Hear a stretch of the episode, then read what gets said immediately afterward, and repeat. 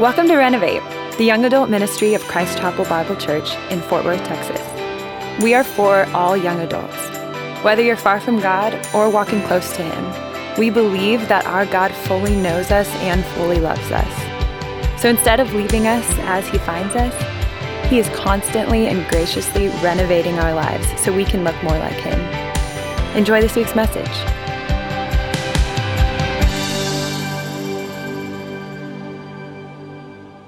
Praise God. Hey, good evening. How are you guys? Good. I love y'all. Missed y'all. Uh, hey, if you are live streaming, we love you. We know you're there. We care about you. Uh, we miss y'all too, and we're definitely thinking about you guys. Love that you're staying safe and love that you're tuning in. Uh, this is so fun, man. I, I love getting to gather in this room. I love getting to uh, come alongside you guys and, and make much of Christ and, and proclaim these incredible things uh, about who He is. Uh, one one cool thing that we're doing, just because we love you guys, is uh, today, uh, tonight, after so after I preach, we're going to go back and respond and worship, and then if you want to stay in this room and pray, and then after that, um, our, our team put together the most epic uh, cookie and milk bar ever. And so when you leave here, you go out these doors, and over there in that section, it's called the garden room, there are cookies and milk, and I went over there to scout it about thirty minutes ago to just make sure there wasn't too many cookies that I could offload. Uh, so seriously, stick around and have as many, there, we got all kinds of different cookies in um, COVID-protected bags here. Uh, I am an Oreo guy. And so I was over there thirty minutes ago, right? Okay, amen, yeah, Jesus and Oreos. Um, I'm an Oreo guy. Uh, I was over there and I thought, okay, this. I, I decided I'm gonna use this as my illustration for the point that I'm about to make in this sermon, hopefully. Um, and so we'll see where this, we'll see where this goes. Uh, Oreo guy, because they're the best. I, my technically, my speed is more of a double-stuffed Oreo Uh, because of my dad bod and because they're just doubly as good. They're just better, they're better, they're twice as good. Uh, but I'm an Oreo guy. So eating delicious Oreos, right? If this is making you guys stumble, all you gotta do is wait like forty-five minutes and you have your own. Oreos are great, delicious cookies, brilliantly designed. Here's the thing, and here's what I want to illustrate with this Oreo. This is good. But there, there is a function that this Oreo is designed for. This Oreo is not designed to simply be stood up here and eaten by me. It is designed for a function. This is incomplete without its function. Joshua?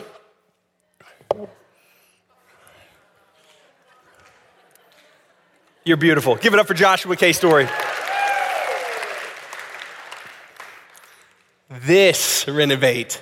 This is greatness, right? This is the function of, this is how it was designed to be eaten, right? Not just eating a dry, stale cookie, but a stale, dry cookie, then dipped for the right amount of, not too long or else it'll fall off, but long enough to really soak up the milk. Oh, there it is.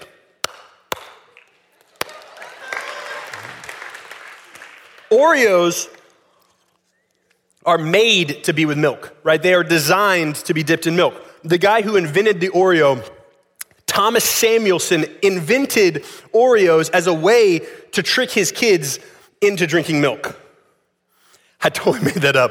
I've, I have no idea who invented Oreos. I saw some of you like pull out your phone. Thomas Samuels, that sounds like a fake name. It is. That was the first name I could think of. I don't actually know who invented Oreos, but I do believe this in my soul. I believe Oreos have a function that should be with milk. Sorry. I'm going to toss this to you. Wait, it just got COVID. I'm going to leave it right here. Um, I can't toss cups that have my droplets in it anymore. Frowned upon. Here's my point, guys. Here's my point. My point for one is we'd love to have cookies and milk with you afterwards. My second point is this. Man, when we function outside, right, when we are functioning outside of how we're designed, right, as silly as this illustration is, there is something lacking and incomplete, But there's no way around it, that when, when we are functioning, we're designed to function in a certain way. There is a way to maximize how we are called to live and do life, and specifically in the context of where we've been this semester as a ministry, talking about community and the function of community. And without the proper function, without the purpose behind that, then we are functioning in a way that is less than. We are functioning in a way that is, is not what it should be, and that is what tonight is about. Um, we are going to look in at the function of that. So let me preview where we're going. What I want to do is I want to review kind of where we've been in this idea of biblical community the last few months. And then I want to talk about specifically what is the purpose of biblical community? What is that function that if we're not doing, we are missing out on? Make a case for that, and then I want to challenge you with one challenge, and then I want us to respond in worship. And so um, so I, I want to first kind of review. Uh, we have been in this series called To Know and Be Known um, in Renovate, and it's this idea of what biblical community is and should be, and this idea of taking a look at not just what it looks like to have friends, but what it looks like to be in community that is what we say gospel-centered, centered on the gospel, that there is a common thread in our community. That's the Holy Spirit, because it's people who've surrendered their life to Christ. And when you have biblical community, what should that look like? And so at the very beginning, we spent a month talking about the fact that we are, that is a necessity in our life, right? There is a God-given necessity for biblical community. Uh, we're designed for it. And then we spent two months talking about the characteristics of that community, that the characteristics, the real characteristics of biblical community are grace and truth. And we spent a month talking and unpacking once from here and then three times through, through lessons in our, in our Renovate groups of what it looked like that our community, being a part of a biblical community, should be marked, should have this characteristic of grace, that the people who know me the best, the people who see the ugliest sides of me, show me grace, extend God's grace to me, that I can experience God's grace in community, and that that should be a fundamental characteristic of what Christian community looks like. But then simultaneously, Christian community should also be this thing where people are speaking truth into my life, pointing out blind spots, pointing out uh, traps that I'm gonna fall in, uh, pointing out things that I don't see myself, and this beautiful balance of the characteristics of biblical community being grace and truth. And so then tonight is gonna be tonight and the next month, we will focus on the purpose of it. If that's the characteristics, then what is it actually designed for? We're designed for it. We know now how we're supposed to function in it, but what is it actually for? And I would I would propose before us tonight, and the next three weeks, uh, we'll study this in our groups, that God has designed his community to carry out his mission. That God has designed his community, biblical community, community centered in Christ, that he's designed that community to carry out his mission. And his mission, don't miss this, his mission is this, to make much of himself. His mission, our God's mission, is to bring himself glory, because he is worthy of it. And because we as his creation are actually designed to do that. And when we're not doing that, we're not functioning in our design. And, and we're not enjoying what fully should be enjoyed in our relationship, not only horizontally with each other, but also with him. His mission is to make himself known, that people would know him and worship him and love him. That is the purpose of biblical community. The purpose of biblical community is that it's not designed so that we can just huddle together as Christians and, and feel better about ourselves. Uh, it's not designed just to create a, a, a subculture, although that's clearly what's happened, right? The Christian community has created a subculture that has, um, in, in some ways, thoughtfully tried to remove themselves from the world, but in doing so, they've stiff-armed the world and they're no longer testifying to who God is. And we have our own sub-community, our own, our own sub-genres of literature, our own sub-genres of television, and, and, and our own Christian movies, which are kind of like normal movies, but they suck, right? We just created our own little society. They were not designed for that. We're designed to live on mission in the world to proclaim who he is. So what I wanna do is I wanna drown you in scripture here for a few minutes, and I wanna show you throughout the Old Testament, throughout the New Testament, throughout the Gospels, throughout the epistles, where I'm getting this, this idea. And then, and then I want us to kind of preview where we're going and, and challenge us. And then I want us to get back to responding to that in worship. And so um, let me start in the Old Testament for this idea that we're designed for his mission. Uh, there was this guy, Abraham, and Abraham was called by God to leave his land and basically to go to a new land, a new promised land, and then he was promised to be the father of this people group, right? That we know of now as the Hebrew people and the Jewish people. And so Abraham was called and he was put on this, this mission to do this. Uh, and he was given this command that he would give birth and he would be the, the, the bottom of the family tree to, to create a nation of people. In Genesis twenty-two, verse eighteen, God says to Abraham, a part of his promise, and in your offspring shall all the nations, all of the others, the outsiders, the non-Jewish people, the non-Hebrew people, the people who aren't related to you, Abraham, all of those other people, the other nations of the earth will be blessed because you have obeyed my voice. Even the idea, what God did in the Old Testament was creating and calling and setting apart a community, a community that worshiped him and him alone, and said, you're gonna be defined and there's gonna be characteristics of how you live, but you're going to exist so that people might know who I am and glorify me, and so that I can show my power through this community. We see it all throughout the Old Testament. We see it in Moses, right? Moses leads people out of, of slavery and, and into the wilderness where they wander, but he's given this very clear command to be holy as I am holy and be marked by who God is. So when people run into the Israelites wandering in the desert, they're like, okay, there's something different about these people. That's at least the command. And obviously, if you've read any about the Old Testament and the people who were trying to follow God, just like us, present day, man, they're stumbling over themselves left and right, but that's the design. Isaiah is a, a prophet in the Old Testament. In Isaiah forty-three ten, this is what the Lord says to him. He says, you are my witness. You are my witnesses, declares the Lord. And my servant whom I have chosen, that you may know and believe me and understand that I am he. Before me, no God was formed, nor shall there be any after me. So even Isaiah in the Old Testament, there's this, this declaration. That's who you are called to be. You are called to be people who testify that I am the one true God. That's your mission. That's your purpose. That's your design. New Testament. New Testament, Jesus himself preaches the Sermon on the Mount in Matthew five, six, and seven. He says in Matthew five, to the community that has gathered there, he gives them this command. He says in Matthew five, fourteen through sixteen, you are the light of the world to these people who are following Christ. A city set on a hill cannot be hidden, nor do people light a lamp and put it under a basket, but on a stand, and it gives light to all in the house.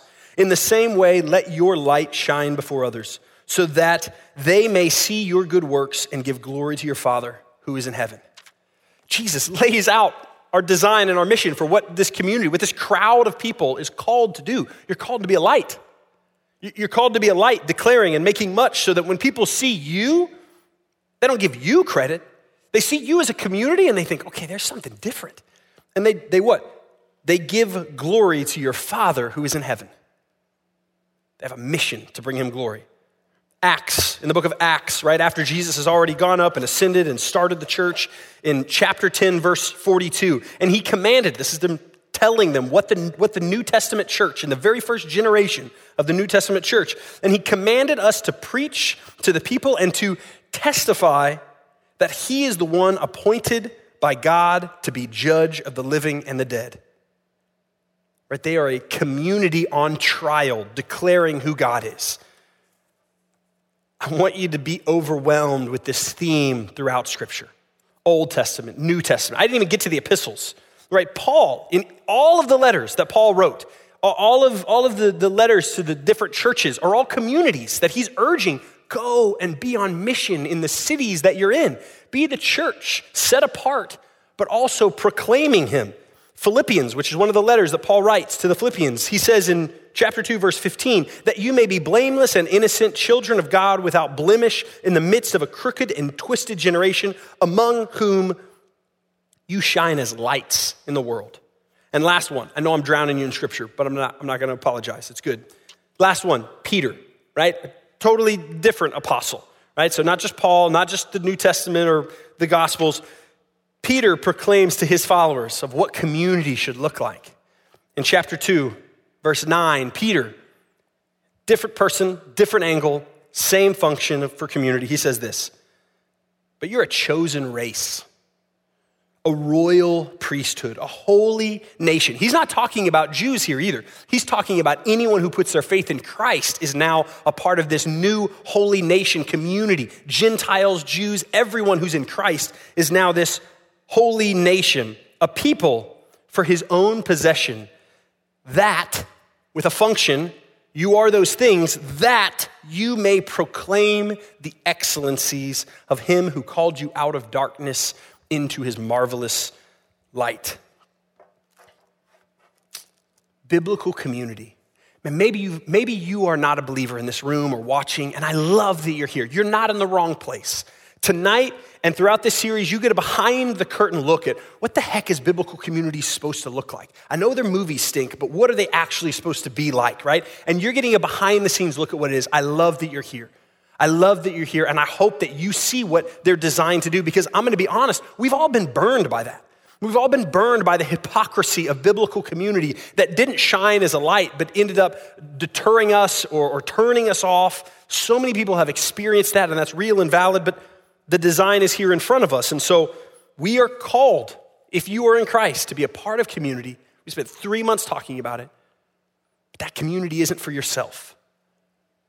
It's to make much of Jesus to a lost and dying world around you, to testify to others, to be these, to be these groups of people that show grace to people who disagree with them. A community of people who, because they love Jesus, have compassion for people that don't look like them or don't even believe what they believe, but can still meet those people with kindness and compassion. Like, that's what community is called to be, these testament, this group of people that can, can lovingly speak into other people's lives in kind and honest ways and receive it and desire it. And it says that, that this idea of sharpening each other, and the world around us should see that. And they should, that should blow their mind. How can people love this way? How can people show grace this way? How can people show kindness and compassion? How can they speak honestly and truthfully? It's this amazing, glorifying thing that we're designed for. And what it does when we function the way we're supposed to function is it makes much of Jesus, because there's this common thread. It's not just like, oh, Casey's a really nice guy or Josh is a really kind person. It's, okay, th- this whole community, there's something unique about them. And it's this thread of the Holy Spirit, of people who've submitted their lives and have been shown kindness, showing grace and truth to other people. Um, if, if your friends... If your circle, if you're following Christ and profess to follow Christ, and you look around your, your specific community, and if your specific community isn't focused on making much of Christ to those who are outside your community, then you are not fully functioning the way you are called to function. You are going to get stale. You are going to get frustrated. That is not how community was designed to function.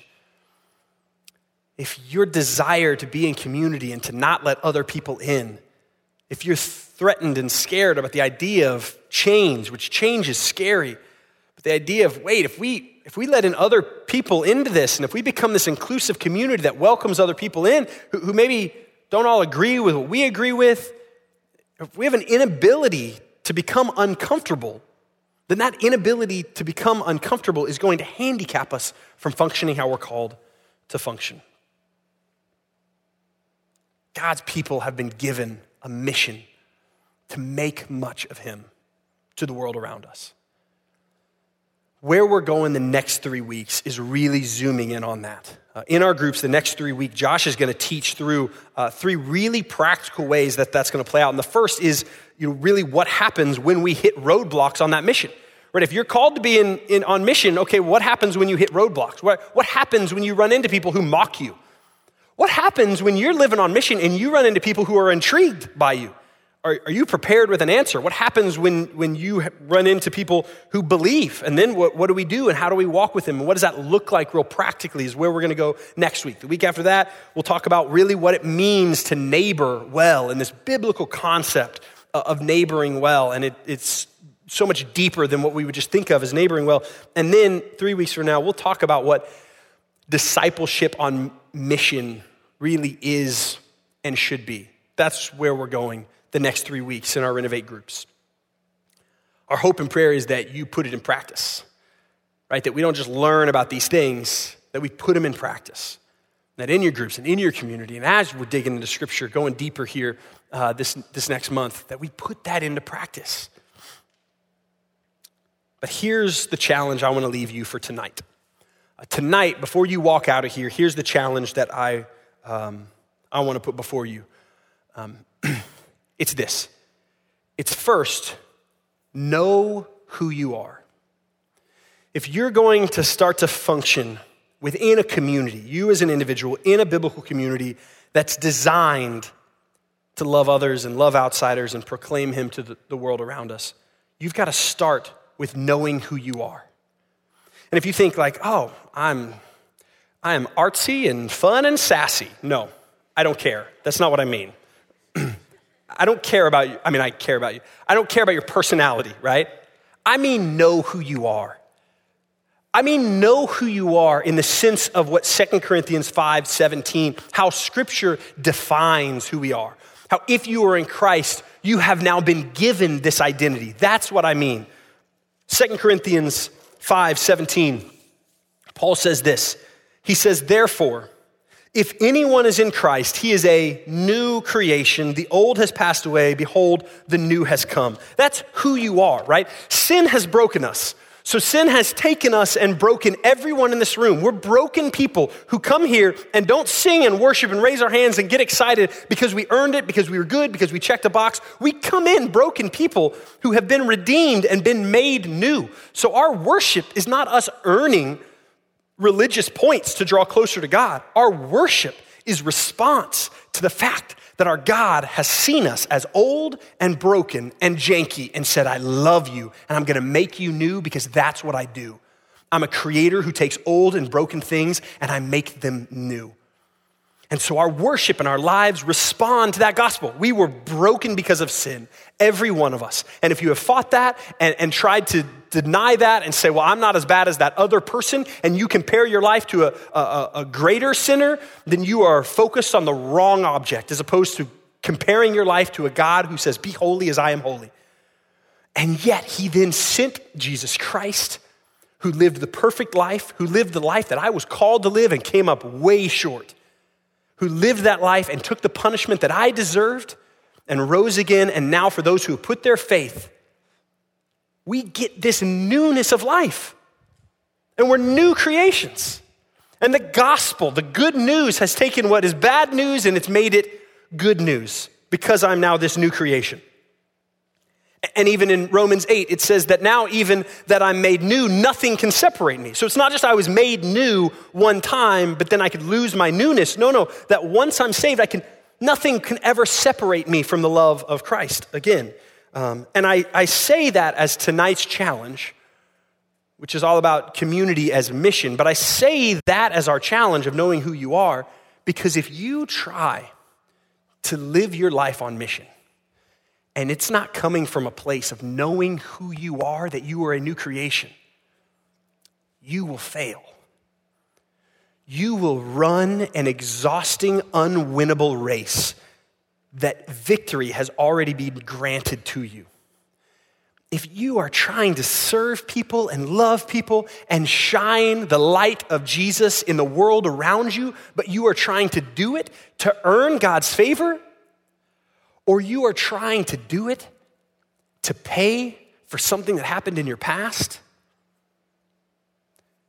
that is an exhausting marathon that you are not called to run.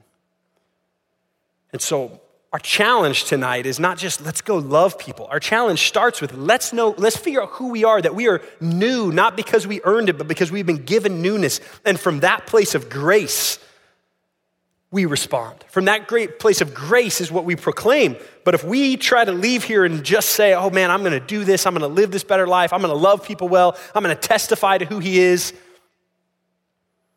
but I still think I'm trying to earn it, or I'm trying to wash off some baggage that I brought with me, then man, I want to encourage you, stop. Just stop. Before you start trying to be a light on a hill, stop and come to grips with the fact that you have nothing to offer other than the grace that has made you new.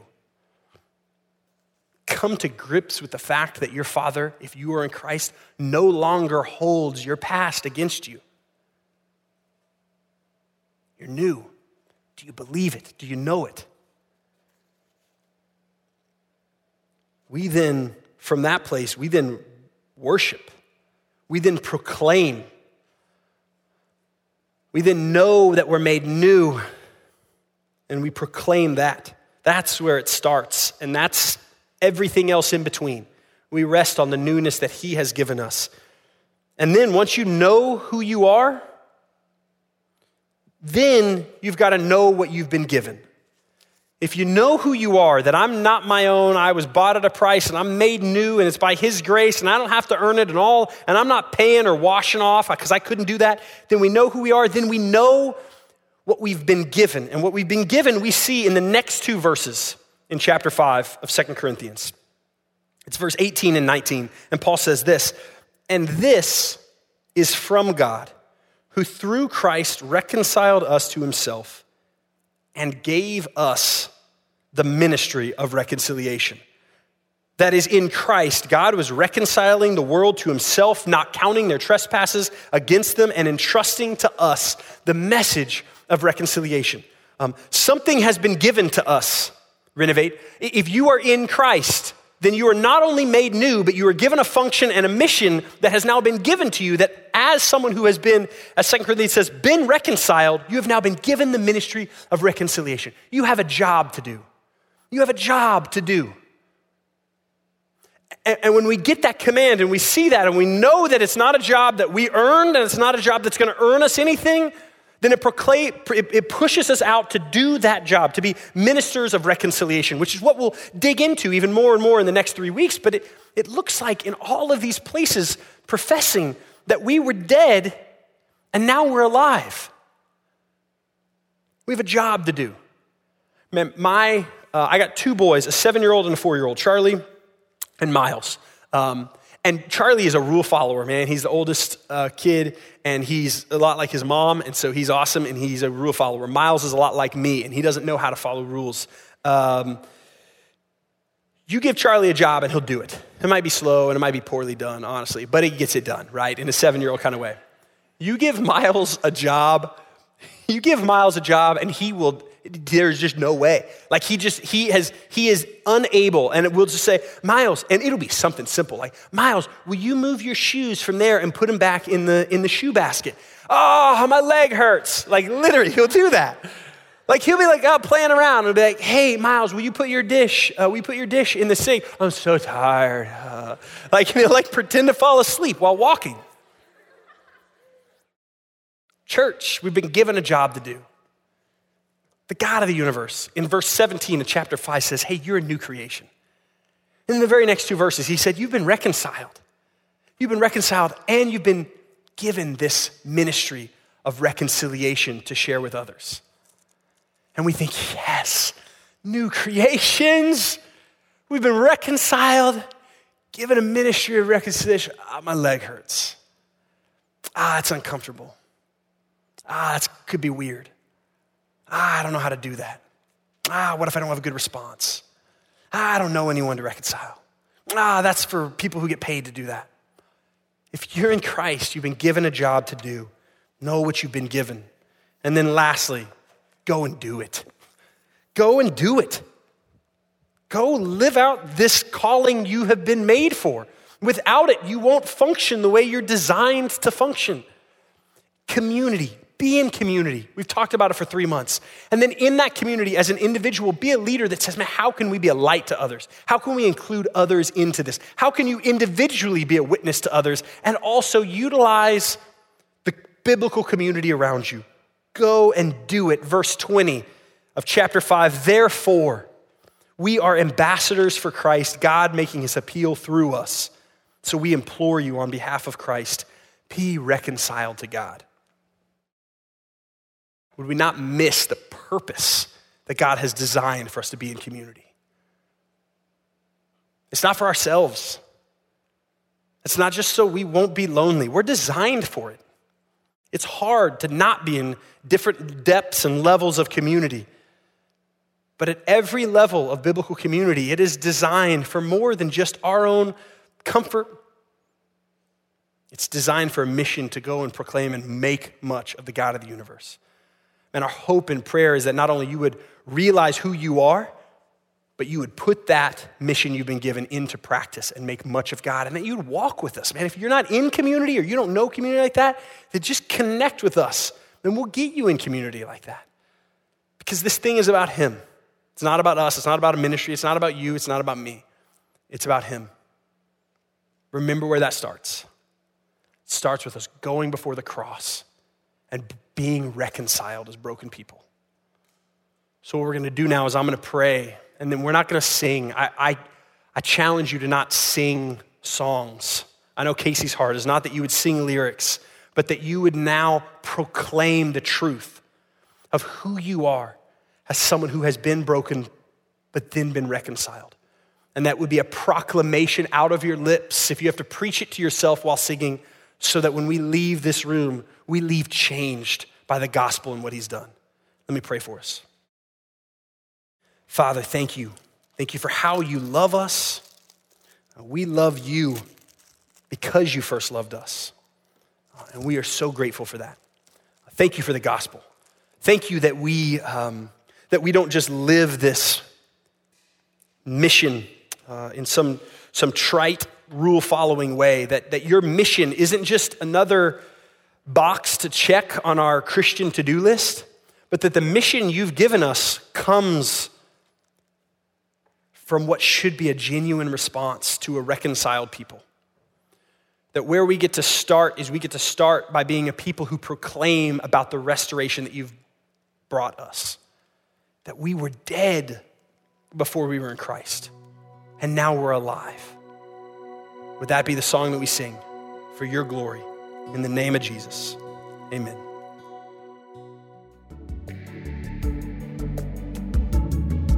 We hope today's message was impactful and God used it to be part of the transforming work he wants to do in your life. Look, our desire is that this isn't just a resource you would listen to, but that this is really a community you would belong to. If you have any further questions, you just want to talk, or need prayer, reach out to us. Our contact info is on the website, renovate f t w dot org, or connect with us on our social media at Renovate F T W, and we would love to hear from you. Thanks for listening, and we hope to see you again soon.